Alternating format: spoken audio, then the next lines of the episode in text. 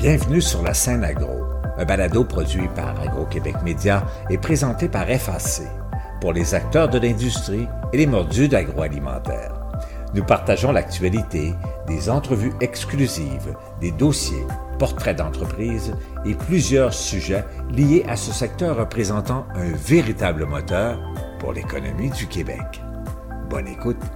Ici Lionel Levac. Le monde est en surproduction alimentaire, mais nos systèmes exigent trop de la planète, qui ne peut plus supporter les affronts que les pratiques agricoles et de l'ensemble de l'industrie des aliments lui font subir.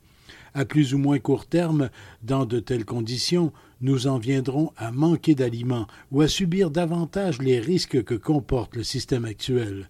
C'est pourquoi le chercheur français, socio-économiste de l'alimentation, Nicolas Bricasse, soutient qu'il faut rapidement passer à l'agroécologie.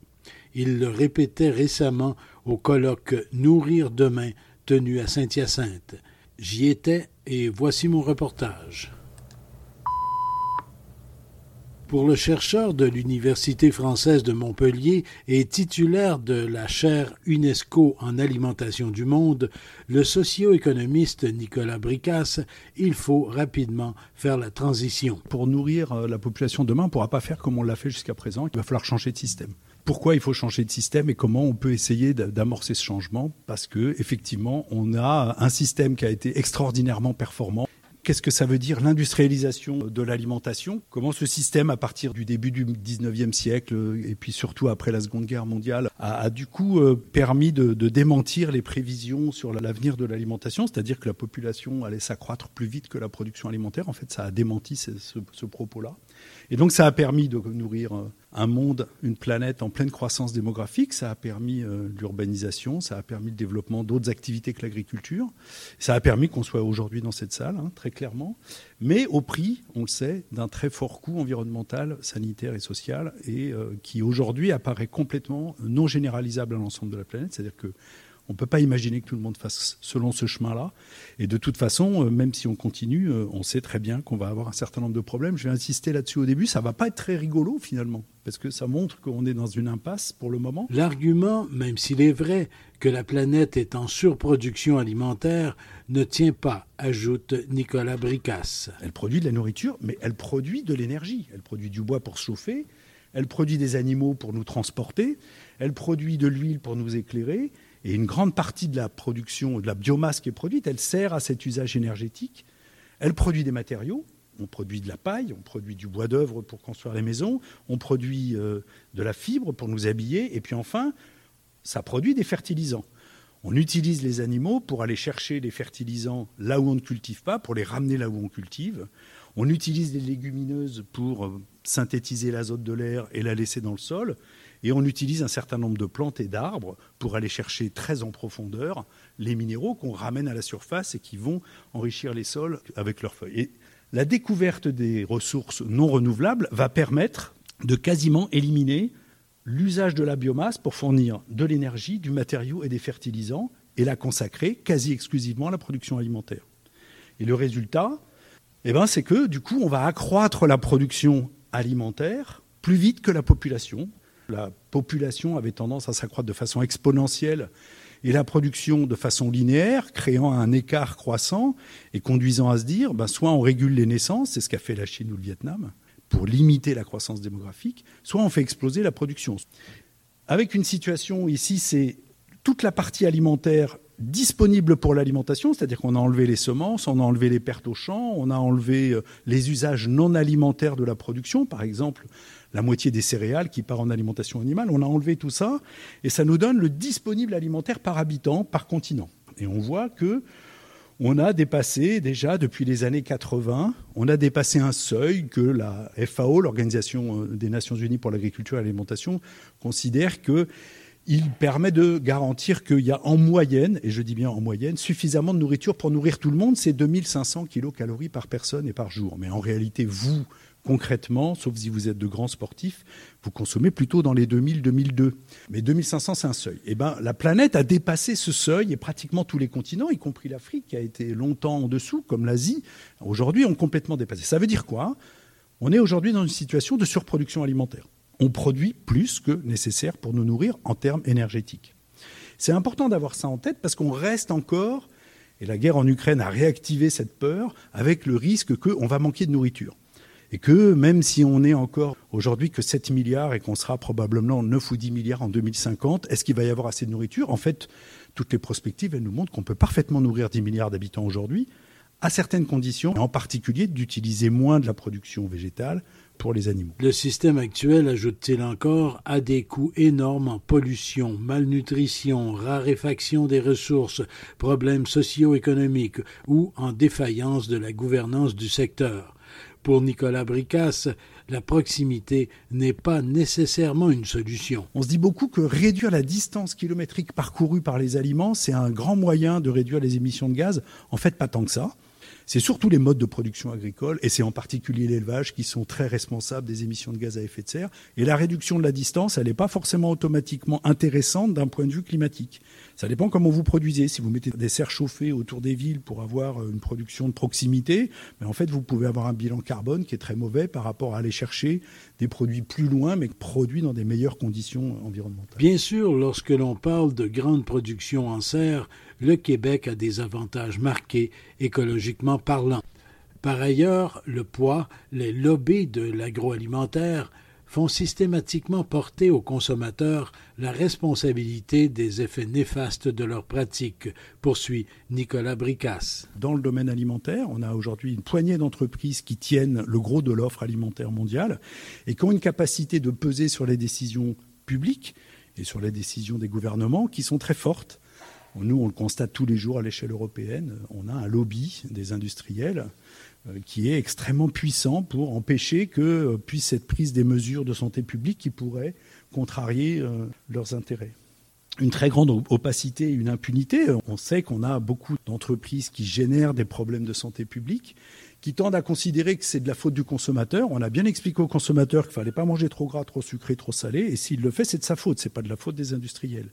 Et donc aujourd'hui, un système qui tend à considérer que c'est le consommateur qui doit être le moteur du changement, que c'est lui qui, par les choix éclairés qu'il va faire, va donner des signaux aux entreprises pour que ces entreprises adaptent leur offre à la demande. Hein. C'est ça qui est encore dans beaucoup d'esprits. Le consommateur la responsabilité du consommateur, le consommateur citoyen, le consumérisme politique, tout ça rend compte de cette idée que c'est le consommateur in fine qui est responsable de tout ça. Pour le compte de l'Organisation des Nations Unies sur l'agriculture et l'alimentation, le chercheur Bricasse a coordonné une analyse des risques qu'entraîne le système actuel. On avait jusqu'à présent traité les risques de façon très indépendante les uns des autres. Il y a des spécialistes du changement climatique, il y a des spécialistes de la biodiversité, il y a des spécialistes de l'obésité ou des intoxications chimiques. Mais en fait, on ne fait jamais la cartographie de la combinaison de ces risques. Et on s'est rendu compte qu'en fait, il y a des risques systémiques qui sont amplifiés par leur combinaison. C'est-à-dire que la biodiversité, elle va s'effondrer d'autant plus vite qu'on est affecté par du changement climatique. Et que l'érosion de la biodiversité, elle va aussi avoir des effets nutritionnels. Et que donc, on a commencé à se rendre compte qu'il y avait des superpositions et des combinaisons qui génèrent des crises graves et qui génère des effondrements. Il y a des gens qui prétendent que la fin du monde euh, va arriver, mais en fait, il y a des endroits où la fin du monde, elle a commencé. Si vous avez vu ce qui s'est passé au Pakistan cet été, c'est la fin du monde au Pakistan. C'est 30 millions de gens qui sont en détresse, c'est un tiers du pays qui est sous l'eau, c'est l'anéantissement de sa production agricole. Donc on a aujourd'hui maintenant, par des combinaisons et par une population qui était déjà fragilisée par la pauvreté, on a aujourd'hui des effondrements locaux. Et donc on avait...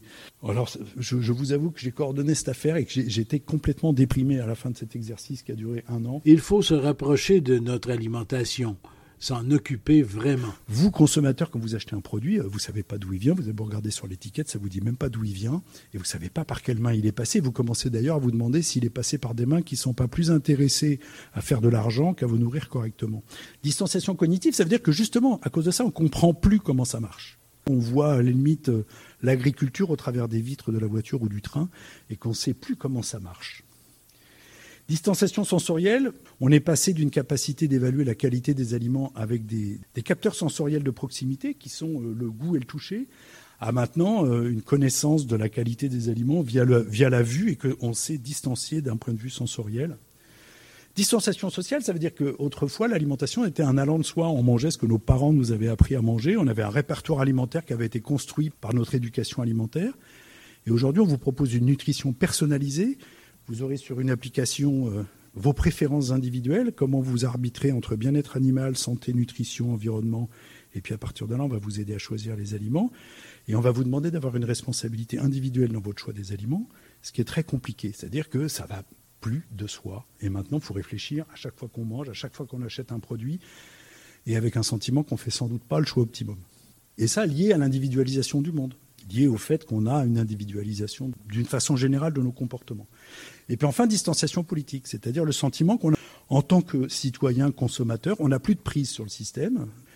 Il y a un endroit dans les couloirs desquels circulent les lobbies, mais sur lequel les citoyens ils comprennent rien, ils savent même pas comment essayer d'avoir de l'influence. Alors à la limite, ils peuvent dire bon ben moi je vais acheter du bio ou je vais acheter de l'équitable, ça va donner un signal aux entreprises, mais on voit bien que ça change pas fondamentalement le système et qu'en plus de ça, on demande à des consommateurs de payer plus cher pour dire ce qu'ils veulent. Donc, il faut l'agroécologie. Elle est possible. Il y a un certain nombre de gens qui ont essayé, avec la FAO en l'occurrence, de définir des principes de l'agroécologie.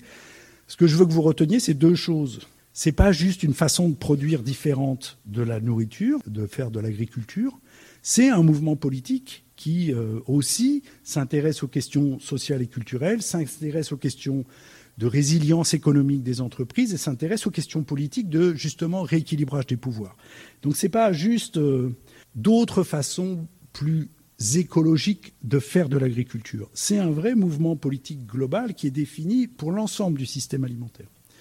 Première chose. Et la deuxième chose, c'est que sa grande leçon, c'est d'opposer à la solution unique qui a été promue par l'agriculture industrielle, qui est le paquet technique, mécanisation, engrais chimiques, euh, OGM ou, en tout cas semences sélectionnées et euh, spécialisation, et qui se déploie partout dans le monde, euh, l'idée de revenir sur des solutions locales, l'idée de repartir des savoirs paysans, et non pas pour revenir en arrière, mais pour les combiner avec d'autres façons de faire de la recherche mais faire de la recherche en partenariat avec des producteurs, sachant que les producteurs, ils ont accumulé pendant des millénaires des savoirs très spécifiques à leur territoire, mais qu'on a beaucoup négligé. On considérait qu'un paysan, il n'était pas allé à l'école, donc il savait rien, il fallait tout lui apprendre. Les conseillers agricoles, ils étaient là pour ça. Et aujourd'hui, c'est en train de changer et on est en train de, de voir émerger d'autres façons de reconstruire des solutions locales. L'agroécologie, les rendements sont moindres. Oui, Aujourd'hui, les remboursements sont moindres en agroécologie, sauf dans des cas exceptionnels où on a réussi à trouver des systèmes très performants. Et c'est intéressant de voir que tous les gens qui ont fait de la prospective pour se dire, bon, est-ce qu'on peut nourrir 10 milliards d'habitants en 2050 avec un système à moindre rendement? Alors, il y a deux réponses à ça. La première, c'est que la recherche n'a rien fait sur l'agroécologie quasiment. Donc, si elle s'y met, plutôt que d'être entièrement dédiée à l'agriculture industrielle, si elle se met à travailler autrement en agroécologie, elle peut peut-être aussi contribuer à garder de bons rendements.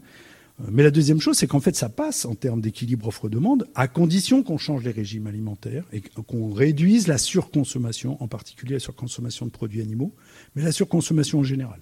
Et puis, de réduire le gaspillage alimentaire, qui est quand même, alors selon les estimations, moi je pense que 30% c'est très surévalué, mais c'est effectivement qu'on produit plus de nourriture et qu'on en gaspille une grande partie. Et à ces conditions-là, on peut tenir avec un système différent de production, mais ça veut dire aussi faire évoluer les systèmes de consommation.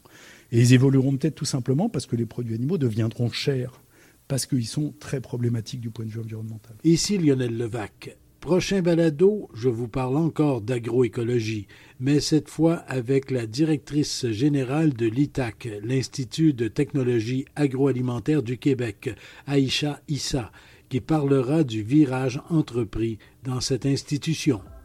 Au revoir. Vous avez aimé ce contenu? Suivez la scène agro pour rester à l'affût de l'actualité agroalimentaire. Merci et à bientôt.